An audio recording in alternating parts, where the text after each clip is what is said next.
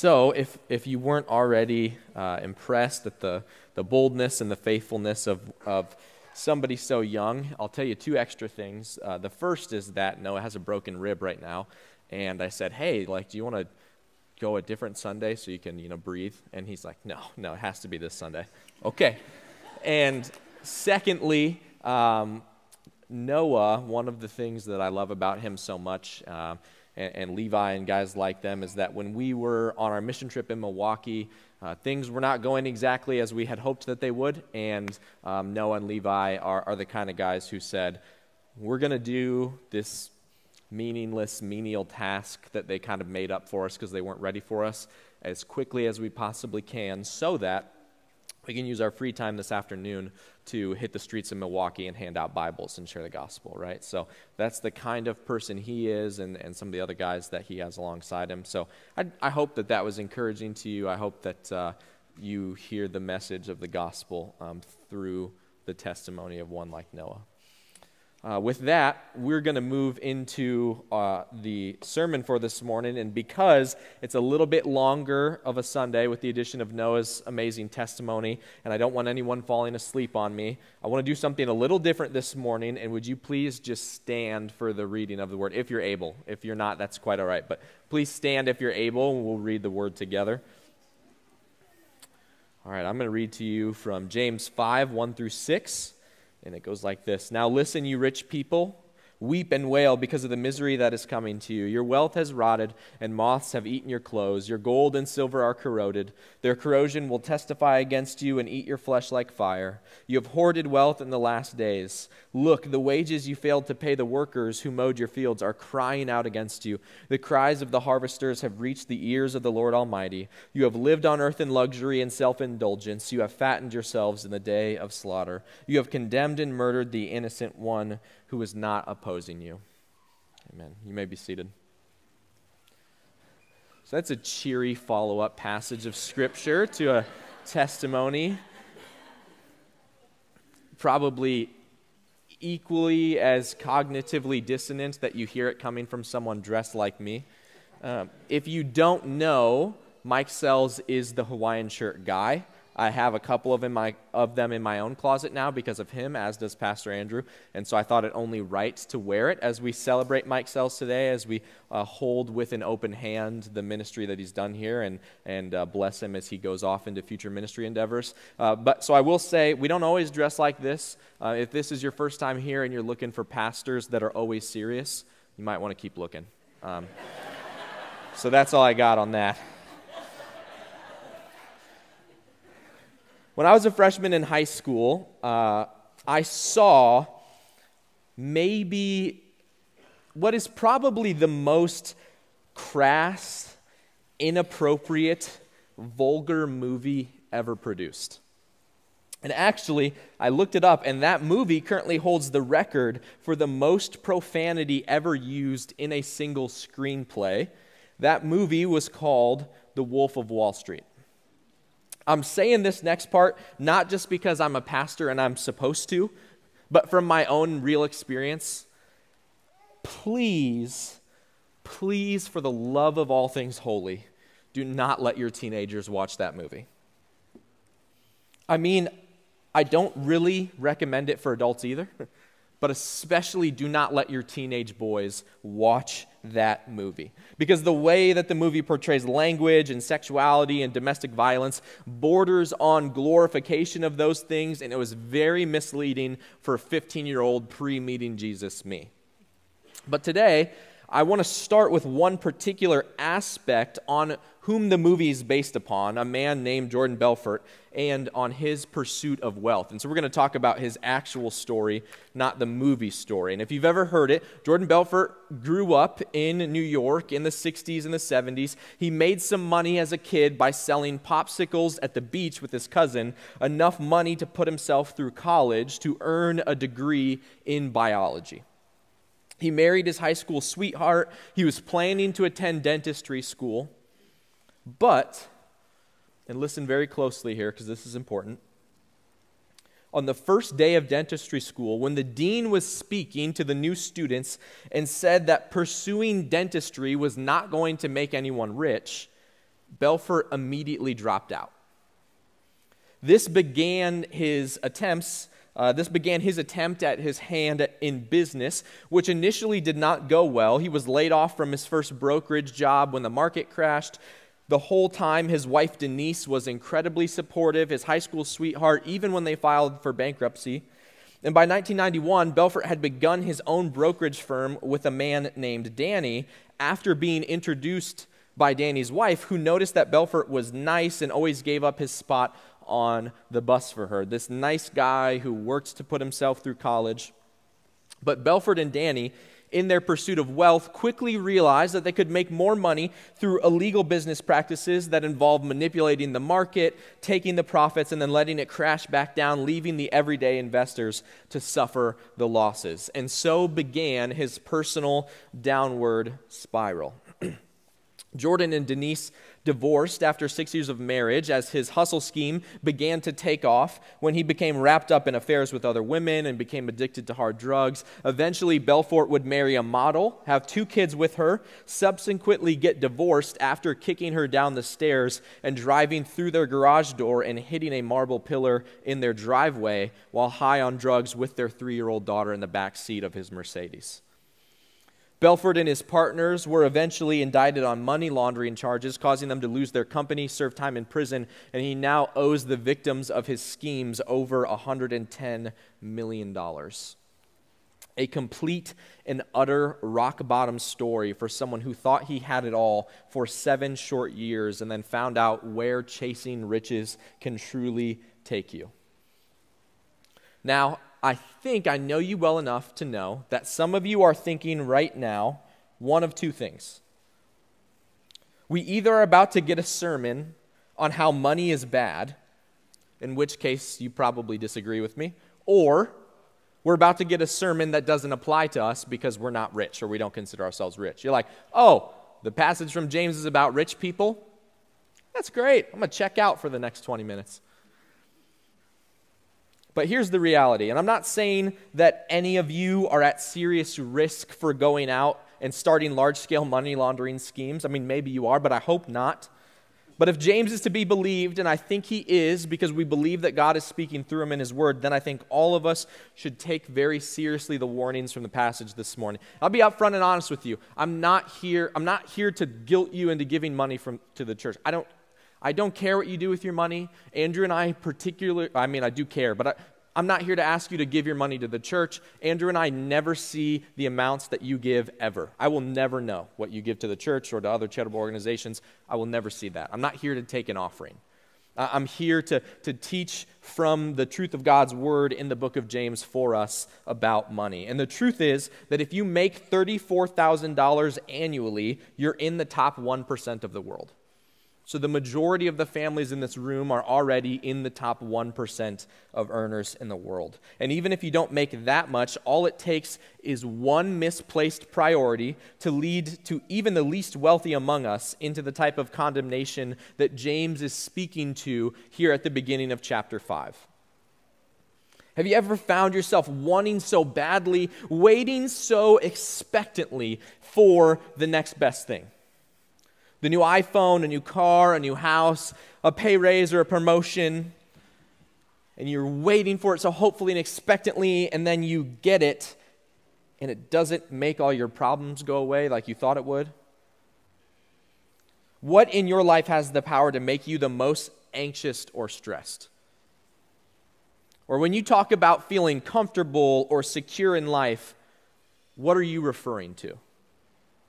Is it a 401k or a nice house or a car with high safety ratings? See, I don't have to see your pay stub to know that if you're like the majority of the people in the West, there are more times than you'd like to admit that money plays the role of comforter, of protector, of motivator, among other roles in your life that it was never intended to play. And if we're honest, all of us have given money and the pursuit of wealth a seat of prominence in our hearts and minds that was only ever meant to be filled by Christ. And so this morning, we're going to focus on three ways that wealth and the pursuit of wealth actually leads us into condemnation and away from the life that Jesus would have for us. And I understand that it's already 10 o'clock, which is usually when we end. And so I just am asking you to bear with me.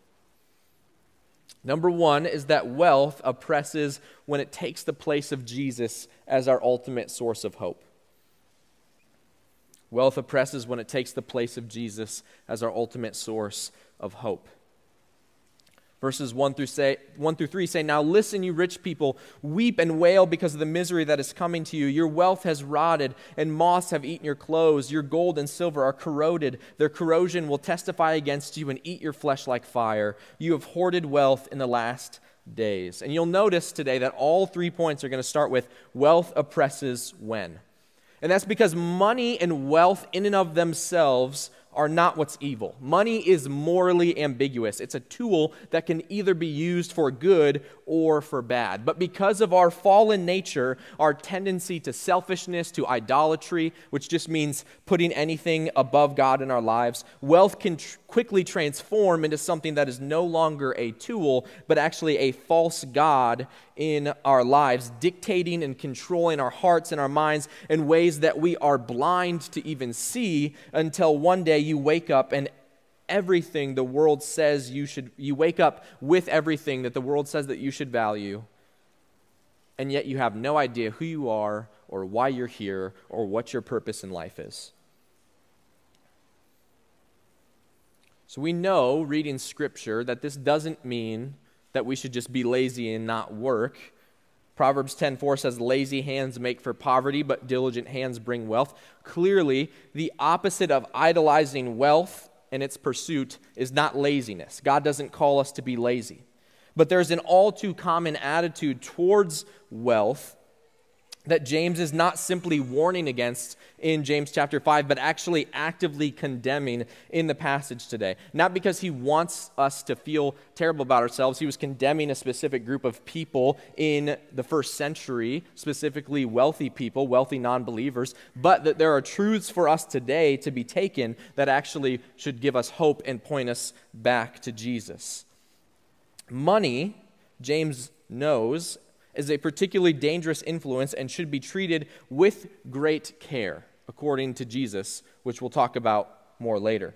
And so James instructs rich people, the unrighteous rich, you might call them. These are those who have pursued wealth through dishonest gain, who have made their wealth an idol, who have used their wealth to oppress others. He instructs them, he warns them, he even condemns them to weep and to wail for the miseries that are coming to them. The language of weeping and wailing mirrors the Old Testament warnings to people that opposed God about the day of the Lord. So there were warnings in the old, all throughout the Old Testament to people who are in opposition to God, and the warnings that come in this form are often warning them against what will happen to them when God returns. The day that Jesus comes back, the Bible says, is going to be a day of inexpressible joy and fulfillment for those who are made righteous before God in Christ, but a day of great pain and sorrow for those who have put their trust in the things of this world. Misery is coming to those who value money more than all else. It might show up on earth, and it might not. They might be the unrighteous rich, and they might live lives that look good all the way up until the day that they die. But there's a promise that those who pursue wealth above all else are going to receive misery. They may have a Jordan Belfort or even a Jeffrey Epstein situation where they get caught up in their dishonest pursuit of wealth and they face earthly consequences, or they might not. But there is no tricking God.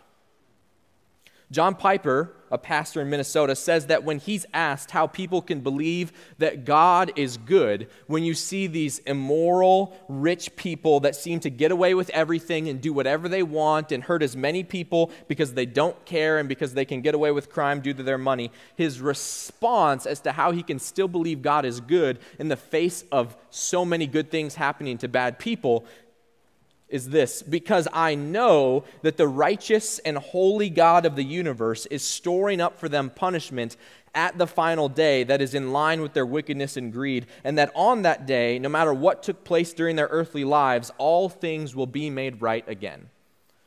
That there will come a day when God is going to make things right.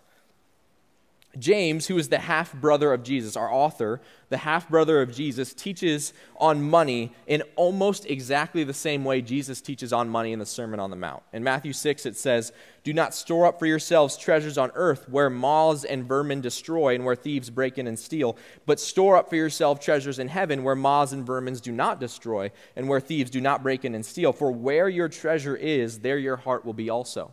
Similarly, Paul teaches in 1 Timothy 6:17, command those who are rich in this present world not to be arrogant nor to put their hope in wealth, which is so uncertain, but to put their hope in God, who richly provides us with everything for our enjoyment.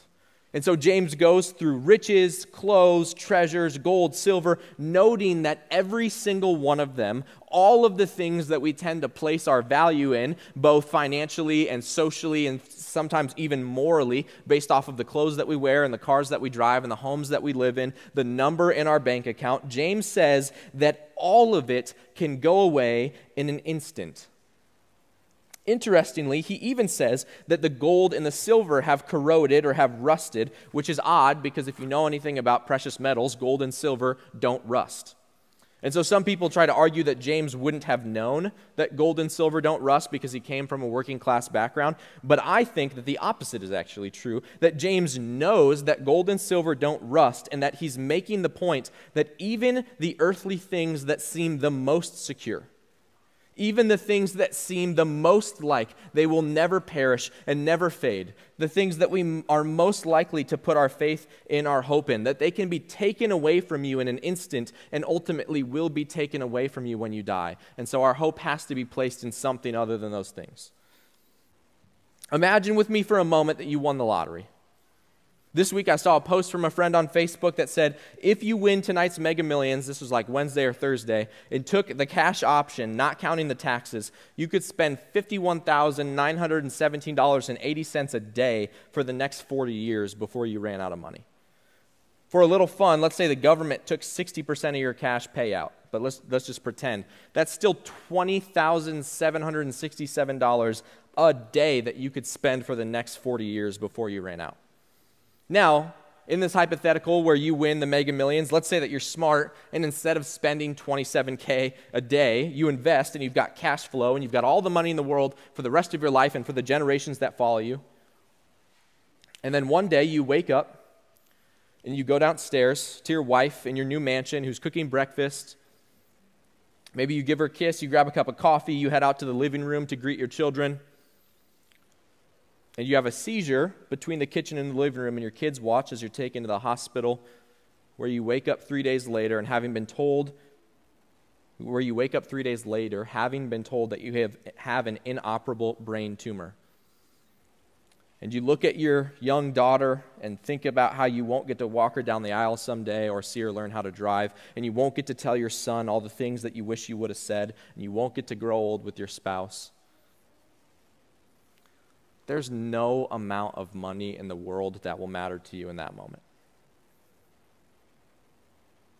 You might say, oh, well, at least my kids are provided for. Yeah, maybe financially, but the hole of a missing parent is one that no amount of money is ever going to be able to fill.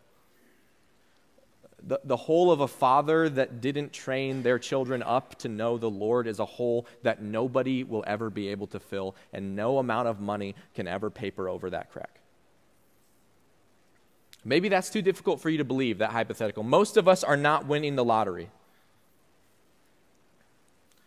This might seem morbid, though Andrew and I ask ourselves this question on a regular basis to make sure that we're leading the church in a way that is not entirely focused on us. So we ask ourselves this question. I'll ask you this question What happens if you die on the way home from church today?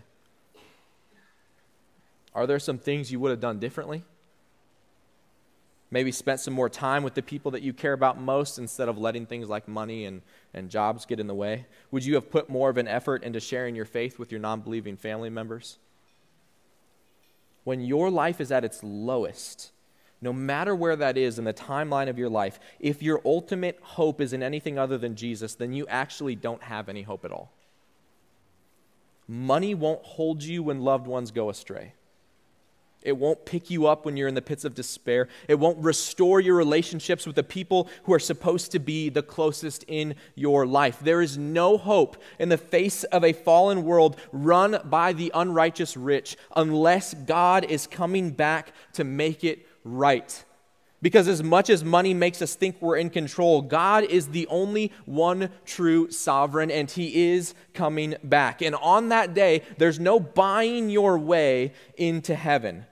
There's no buying your family members' ways into heaven or anyone else's. The, the things that we've toiled to achieve and to gain, the false sense of security that we've lured ourselves into, with things like savings accounts and retirements and investments and jobs and status and power, none of it's going to matter when every knee is forced to bow before the King of Kings and the Lord of Lords. The, the material things on earth that they held, the unrighteous rich hold most dear, will be ripped from them in a moment. And that can all too easily become us as we find ourselves before the judge. And the ultimate outcome of all that they sought to achieve in life, the outcome of all the money that they made and the cars that they owned, the outcome of the 401k and the investment account, as they stand before the one true judge, is a life in an eternity separated from God in a place where fire eats the flesh and they live in the forever that they chose for themselves. I'm not trying to scare you, I'm just telling you what it says in James 5. Do not allow your wealth to become your ultimate hope, your, your faux eternal treasure, because there's going to come a day when you and I too stand before the judge. And if your hope is in your stuff and not in Jesus, then the emptiness that you already are beginning to feel right now on earth is going to characterize your life for all eternity. And I don't want that for you. And I don't want that for me. And I don't believe that Jesus wants that for you either because He is the supreme treasure. He's the ultimate source of hope. He is to our souls the only true wealth, the only one who can truly satisfy for all eternity. And there's no striving and there's no stretching to earn Jesus. He's not a limited resource, He's not a zero sum game. There's plenty of Him to go around and no need for any of us to have any less of Him than the next person because He is true wealth. He is a currency of the Spirit that has paid for your life with His own blood and has now made a way for your citizenship in His new kingdom where moths cannot destroy and thieves cannot break in and steal and where death cannot have a hold because your treasure was not laid up in things that are perishable but is laid up in Him for eternity. The second uh, point from James 5 today is that wealth oppresses when it causes us to treat people as less than the supreme beings of God's creation that they are. I know that's a lot to write. If you didn't get one of those little note cards, you can always go back and grab one of those if you don't want to try and write all that down. Look, the wages that you failed to pay, it says in verse 4, to the workers who mowed your fields are crying out against you. The cries of the harvesters have reached the ears of the Lord Almighty. In the time that James is writing, which was before the destruction of the temple in Jerusalem in AD 70, there was an increasing problem of a small group of wealthy individuals and families who were amassing the majority of the land and the other revenue streams in and around modern day Israel. And the disparity, the distance between the wealthy and the working class was becoming an increasingly wide chasm. And not unlike today, the wealthy who found themselves in such a position were guilty of taking advantage of their workers. And so James says, in response to this practice of taking advantage, of the wealthy taking advantage of the poor, that the wages that were due to the workers are actually crying out and have reached the ears of the Lord of hosts. It's kind of a weird picture to think about, money crying out to God, but it's not unlike in Genesis 4 when Abel's blood cries out to God from the ground after Cain has spilled it. It's as if the biblical witness from Genesis all the way now up into James is saying that no act of injustice goes unpunished or acknowledged by God. That even if we think that God doesn't see it, that the Lord of hosts, meaning the God of heaven's armies, hears these things and he's preparing an army against the rich who oppress the poor. Today, there exist entire industries whose business plans include taking advantage of the poor and fleecing them for profit. This doesn't even include major corporations that benefit from things like child labor in foreign countries. This is from Wikipedia, so take it or leave it, but here you go. The term poverty industry, which means like entire industries that are built on taking advantage of the poor, or poverty business, refer to a wide range of money making activities that attract a large portion of their business from poor individuals. Businesses in the poverty industry often include payday loan centers, pawn shops, rent to own centers, casinos, liquor stores, lotteries, tobacco stores, credit card companies, bail bond services. Illegal ventures such as loan sharking might also be included.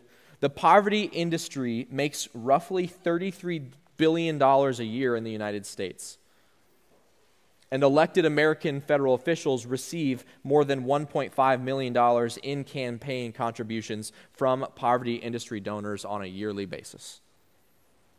Now, compare that reality to the over 2,000 verses in the Bible that reference things like caring for the poor, commanding us as God's people to do things such as give to the poor from our excess or contribute to systems that support people, not that take advantage of them, Give people the money, the wages that they're due. Avoid taking advantage of people for profit. And about a hundred, excuse me, about 1,996 others that you can go find for yourself in Scripture.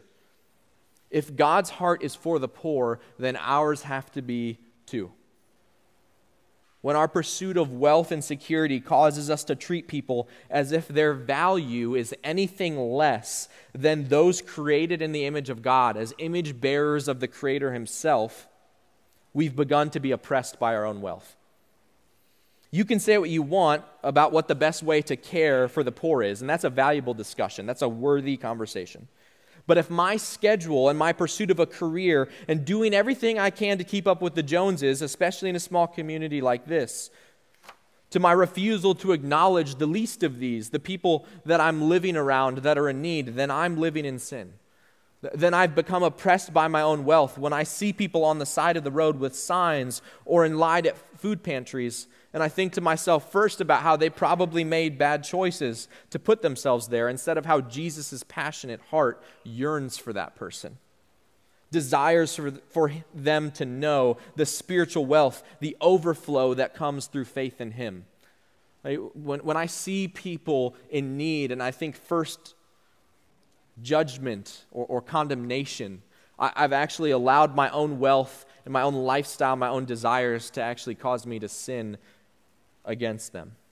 And so, if you go to Acts chapter 2 and onward and you read about the early church, you'll see that God's picture towards the poor is that the people would literally sell their possessions for those in need so that no one would be lacking among them.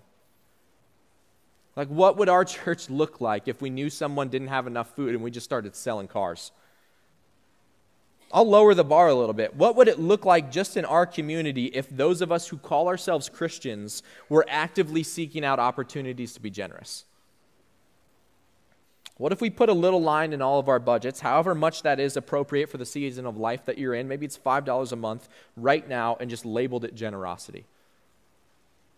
How much would things just in the Center Point Urbana area change if we were just looking for ways to help people, like actively seeking, desiring to serve?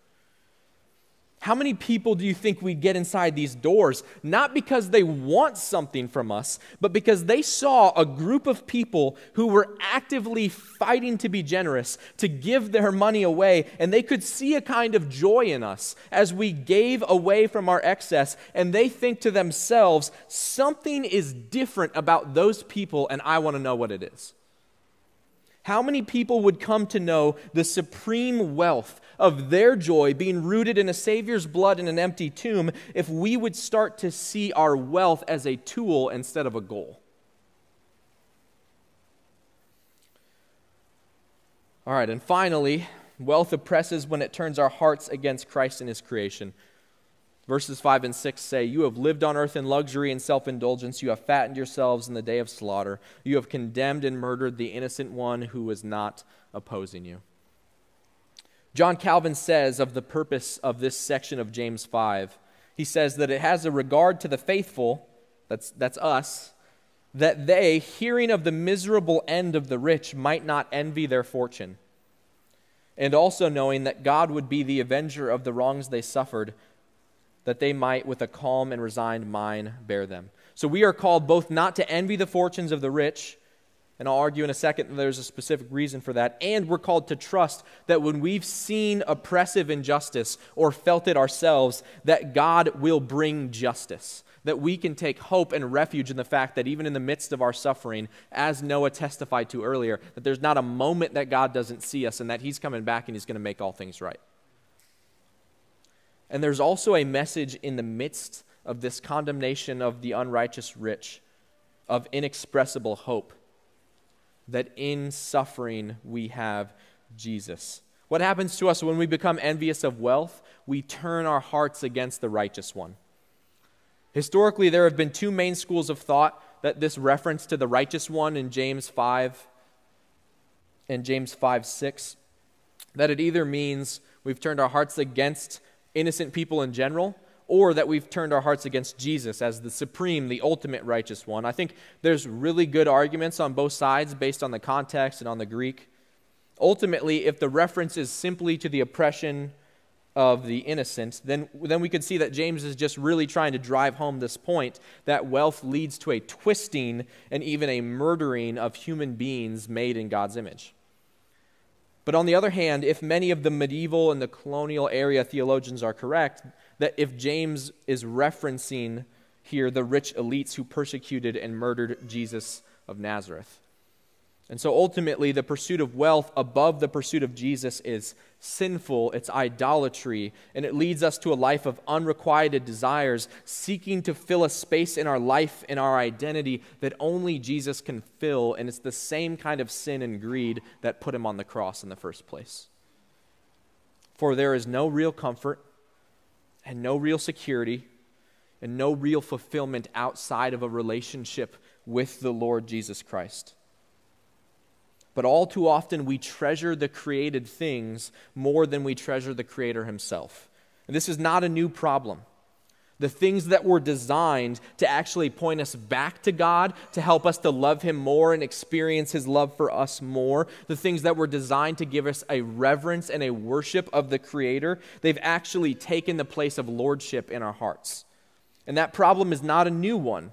Romans 125 says this of the condition of the heart they exchanged the truth about God for a lie and worshiped and served created things rather than the Creator who is forever praised. Amen. The superiority of wealth is a lie. And, and, please don't get me lo- please don't get me wrong. I love this country. I would not want to live anywhere else in the world. But since its inception, the American dream has seeped itself into our understanding of the gospel in unhealthy ways. The gospel is not about what Jesus can get you, it's not about what Jesus can do for you. It's not as the prayers go up, the blessings come down.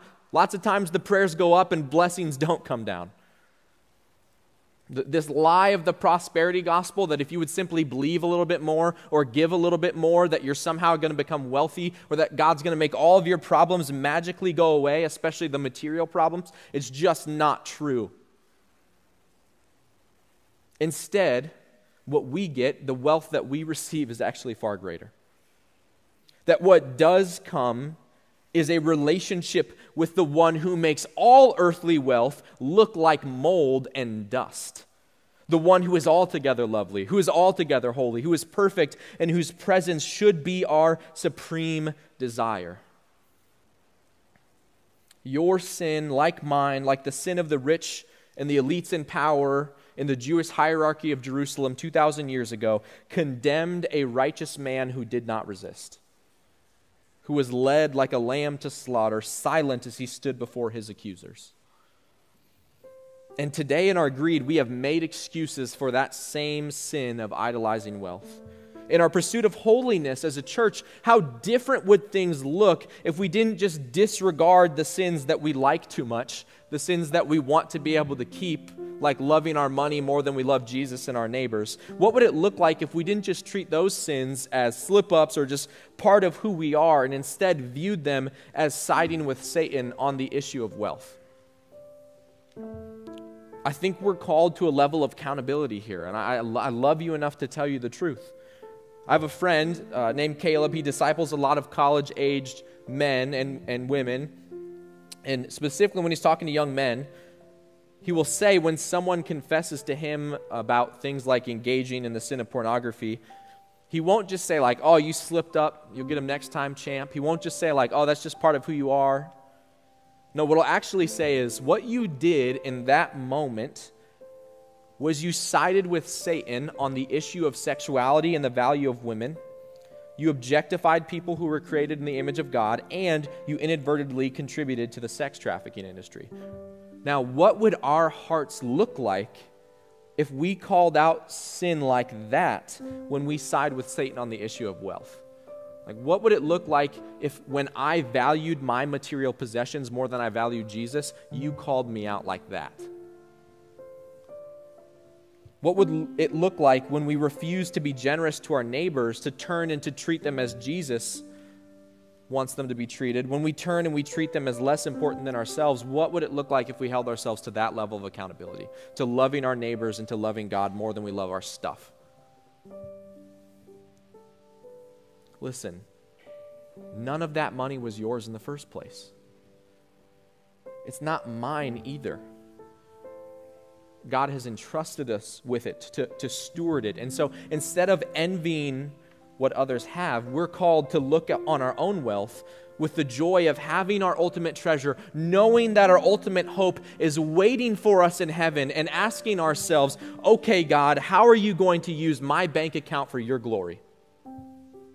Being reminded that the King of Kings did not come to earth as a wealthy elite or as some religious leader. He showed up on the scene as the son of a poor carpenter's family. He was born in a manger. He lived his entire life provided for by God alone through the generosity of others, entering each town he met as empty handed as he did the last. And that man, that Savior God, calls us not to envy the wealth, but actually to look upon the wealthy with pity. For the things in which they place their hope are fading away. The inheritance that they have set for themselves is going to die with them. But for those of us that are in Christ. For those of us who have known the surpassing joy of meeting Jesus, the one who died on a cross to take our sins but did not stay there and instead rose and ascended into heaven to secure for us an eternal inheritance. An inheritance that First Peter says is imperishable, undefiled, unfading, kept in heaven, waiting for you. And so I'll end today with a final question What would it look like for you? Would you today step out from under the oppression of wealth and step into what's been prepared for you as the sons and daughters, the, the rightful owners of the inheritance of the King Jesus? Would you pray with me?